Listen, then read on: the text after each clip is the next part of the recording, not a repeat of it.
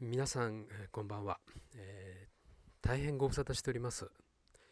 2008年に入りまして初めてのクラシック音楽屋は音声版です、えー本当に1ヶ月半以上ですね。あ1ヶ月半ちょうど1ヶ月半ぐらいですかね、えー長らくお待たせしまして本当に楽しみにしてくださっていた皆様方お待たせいたしました。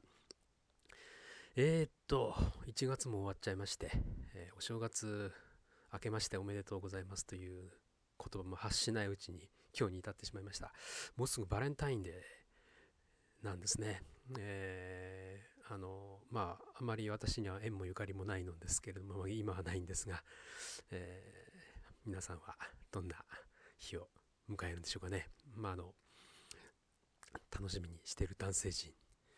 えーまたかよってんで義理チョコで、えーちょっと困ってるっていうかちょっとえーどうしようかなと思ってらっしゃる女性、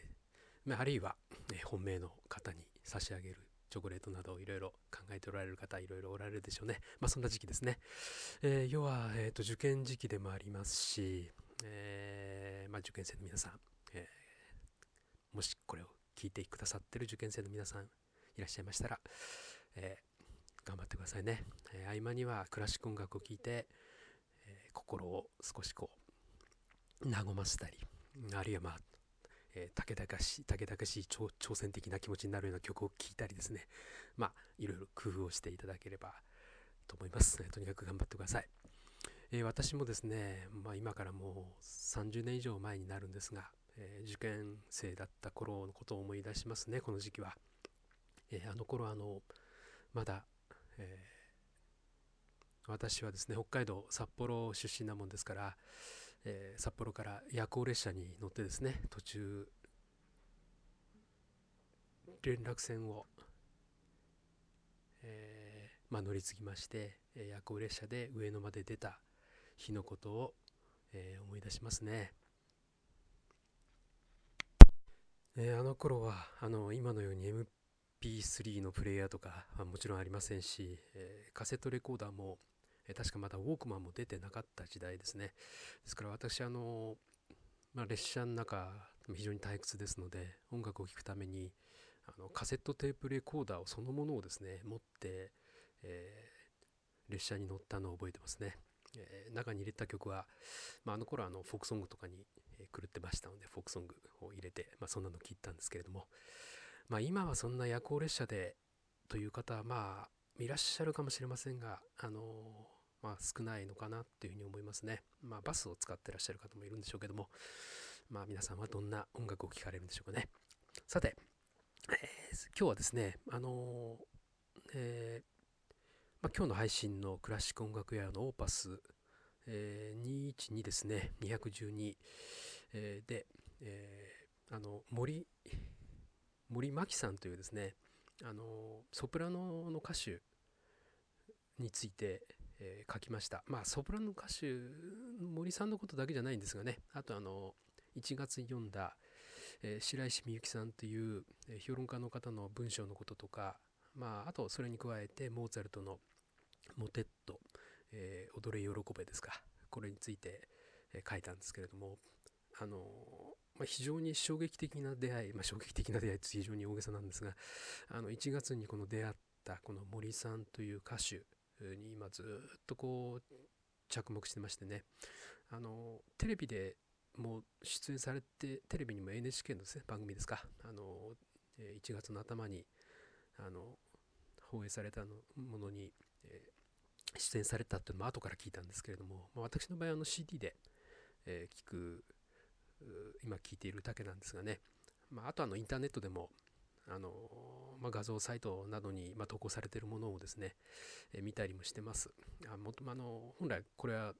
あの投稿自体は違法行為なんですけどね。あの、まあ、私のように見られなかった、えー人には非常に便利なものでありまして、えーまあ、えーちょっと複雑な思いでこういうものを利用してるんですけども、まあ、あの見られるうちは見せていただこうという、まあ、非常にそういう、えーずるずるい考えでちょっと見てるんですがあの森さんの NHK のそのオペラオペラのコンサートですか？で歌ってるところとかですね。あとあの演奏会過去の音楽番組の演奏会ですか？あるいは、えー、演ああそういったもので聞いた彼女の歌声にまあ心底惚れ込みましてあのなんて素晴らしいソプラノ歌手が日本にいたんだっていうことで、まあ、今頃気づきましてですね、えー、もうとうに知ってるわいっていう方々たくさんいらっしゃるかもしれないんですけどもあの森さんのどこが私、まあ、非常に好きかと言いますと、まあ、もちろんその容姿とかそういったものはまああの、えー、もうもちろん魅力的ではあるんですが、まあ、それ以上にやっぱり声ですね。あの私あのクラシック音楽やわで何度も声に惚れた声に惚れたとかって書いてるもんですから、まあ、今回もやはり声に惚れたんですけれどもあの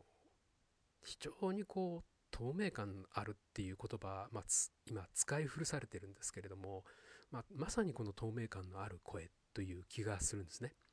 でそのそれが一番引き立ってよくわかる作品っていうのはやっぱり宗教音楽だと思ってます。宗教音楽って、えー、まああのまあ、この場合はキリスト教になるんですけれどもあの、まあ、キリスト教ってあのその信者でない人には、まあ、あまりこう身近なものではありませんので、どうしてもこうちょっと敬遠しがちの方もたくさんおられると思うんですね。クラシックファン、クラシック音楽が好きな方でも宗教音楽、まあ、特にあの声楽曲あまり好きじゃないって方、まあ、結構いらっしゃると思うんですけども、あのこれ一度ハマりますと、えー、かなりこう何て言いますか抜け出せないと言いますかですねあのもうその世界から出ていけないと言いますかその音楽がなければこういられないようなそういった感覚になってしまうもんですだと思私は思ってます。でまあ、私自身があのクラシック音楽の中でもですね宗教音楽って非常に好きなんですね。で私あの、えー、っと信者でもありませんし、えー、その宗教のことはよくもちろん理解はしてないんですけれども音楽がですねこの宗教とかっていう枠を超えてもっとこう何て言うかな普遍的なもの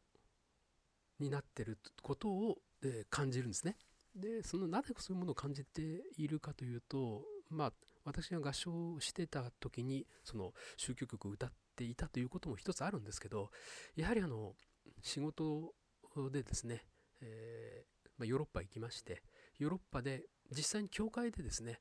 えー、そういう音楽を聴いた経験がかなり影響してると思うんです。えー、全然違うんですね。あのホールとかでこう歌う歌う聴く宗教曲と、え教会で聴く宗教曲っていうのは、ま、全く違うんです感覚がですね。曲は同じなんですけど聞こえ方が違いますしあの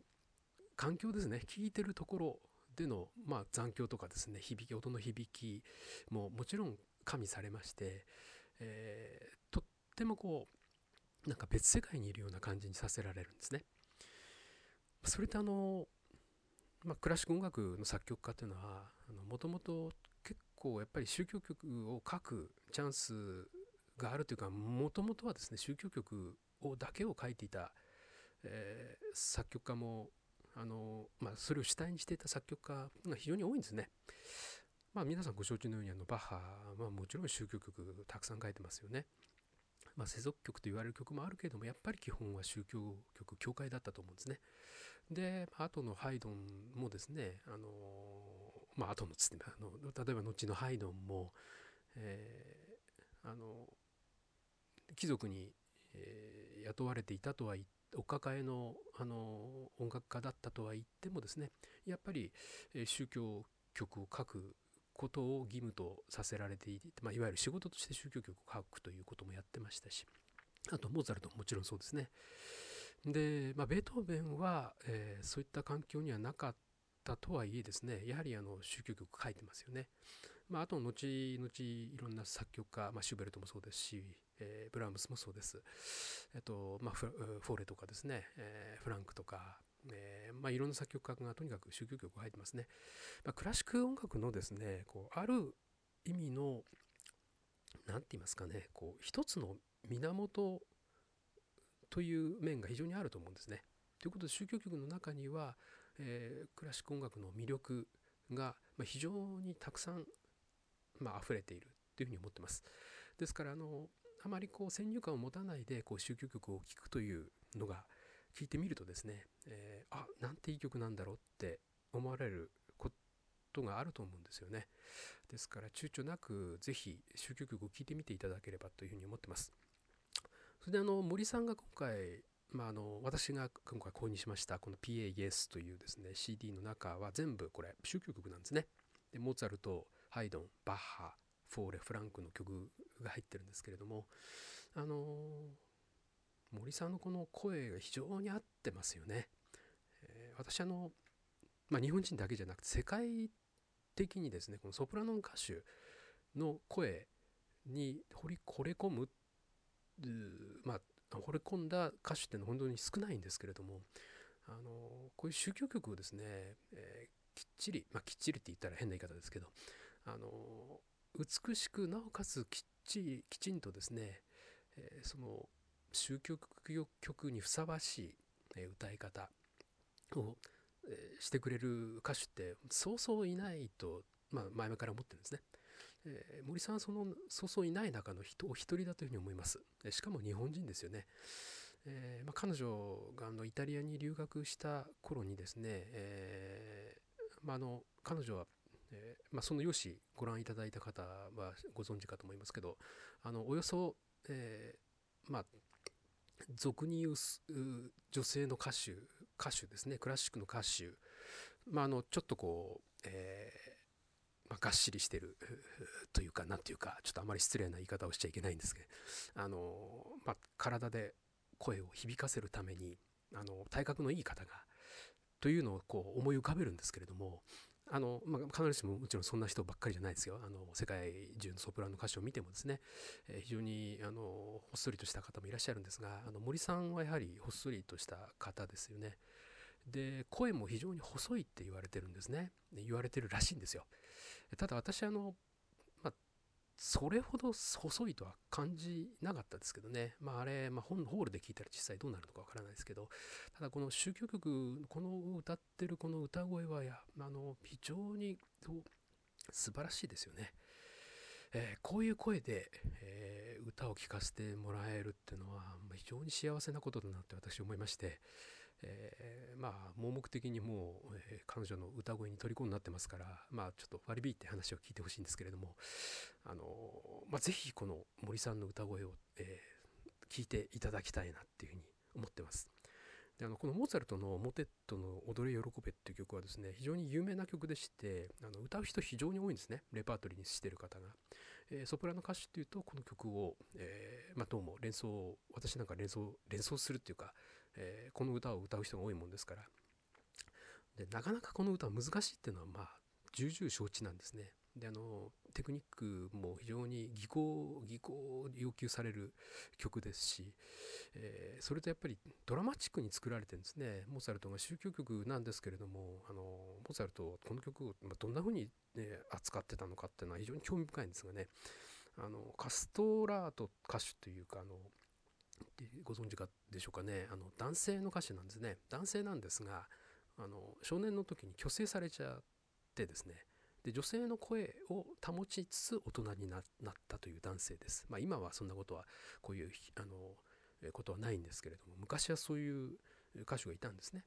でそのために、まあ、彼のために書いたらしいんですけれどもあの私今日これ資料を読んでて思ったんですね。この踊れ喜べっていう曲が、まあ、非常にあのパワフルな曲なんです。まあ、美しさとその美しさと裏腹にですねあの、まあ、非常にこう力がみなぎってくるような、まあ、そういった曲なんですね。えそうあとはなるほどそのこのカストラートのために作ったということはモーツァルトが躊躇なくそういう何、えー、て言うかなあの力あふれた感じの音楽にしようと意図して作ったのかななんてちょっと勝手に想像したんですね。まあ、こんなことを別に研究者の人があのおっしゃってるわけじゃなくて私にまた独断と偏見のこの解釈なんですけれども、まあ、そんな風に思いました。えー、この曲あの一番有名なのは第3曲目の「アレルヤ」という曲なんですが、あのまあ、たくさんの歌手の方が歌ってらっしゃいます、えー、森さんはですねこの「アレルヤ」をですねあの普通は「アレルヤ」ってやるんですが森さんはもっと短く「アレルヤアレルヤ」とこういうふうに切りながら、えー、はっきりと、えー、発音しながら歌ってるんですねこれは最初私驚いたんですけれどもえー、でもその森さんの美しい声とですね合わさってとっても、えー、素晴らしいんですね。まあぜひあの CD を聴く機会がありましたらですねぜひこの、えー、アレルヤをっていうかこのモテットをですね聴いてくださいこの CD の1曲目から3曲目まで、えー、になってますけども、えー、本当に聴き惚れる、えー、歌ですねまあ、その他、あのまあ、いろんな曲素晴らしいんですけれども、フーレのレクイエムの中からの PAS、まあ、タイトルになってます PAS。この曲も素晴らしいですね。あのまあ、森さん、まあ、ご自身でも語ってらっしゃるんですけど、あのイタリアで、ね、勉強中勉強してた修行中にいろいろ大変なことがあった時にですね、えー、教会で心を癒されたというようなことをおっしゃってます。えー、宗教曲は非常に彼女にとってみれば特別なものだということらしいです。えー、まあ、そういったあの心に深く染み込んだ歌であるからこそですね素晴らしい演奏ができるんじゃないかなって思私は思いました。え、まあ、そんなわけで、ね、今日は森さんのことと、え、宗教曲のことについて、えー、触れさせていただきました。さて次回はですねそんなに遠くならないうちに、えまた配信をしたいというふうに思います。では今日はこの辺りで、えー、終わりにしたいと思います。では皆さんごきげんよう。また次回までさようなら。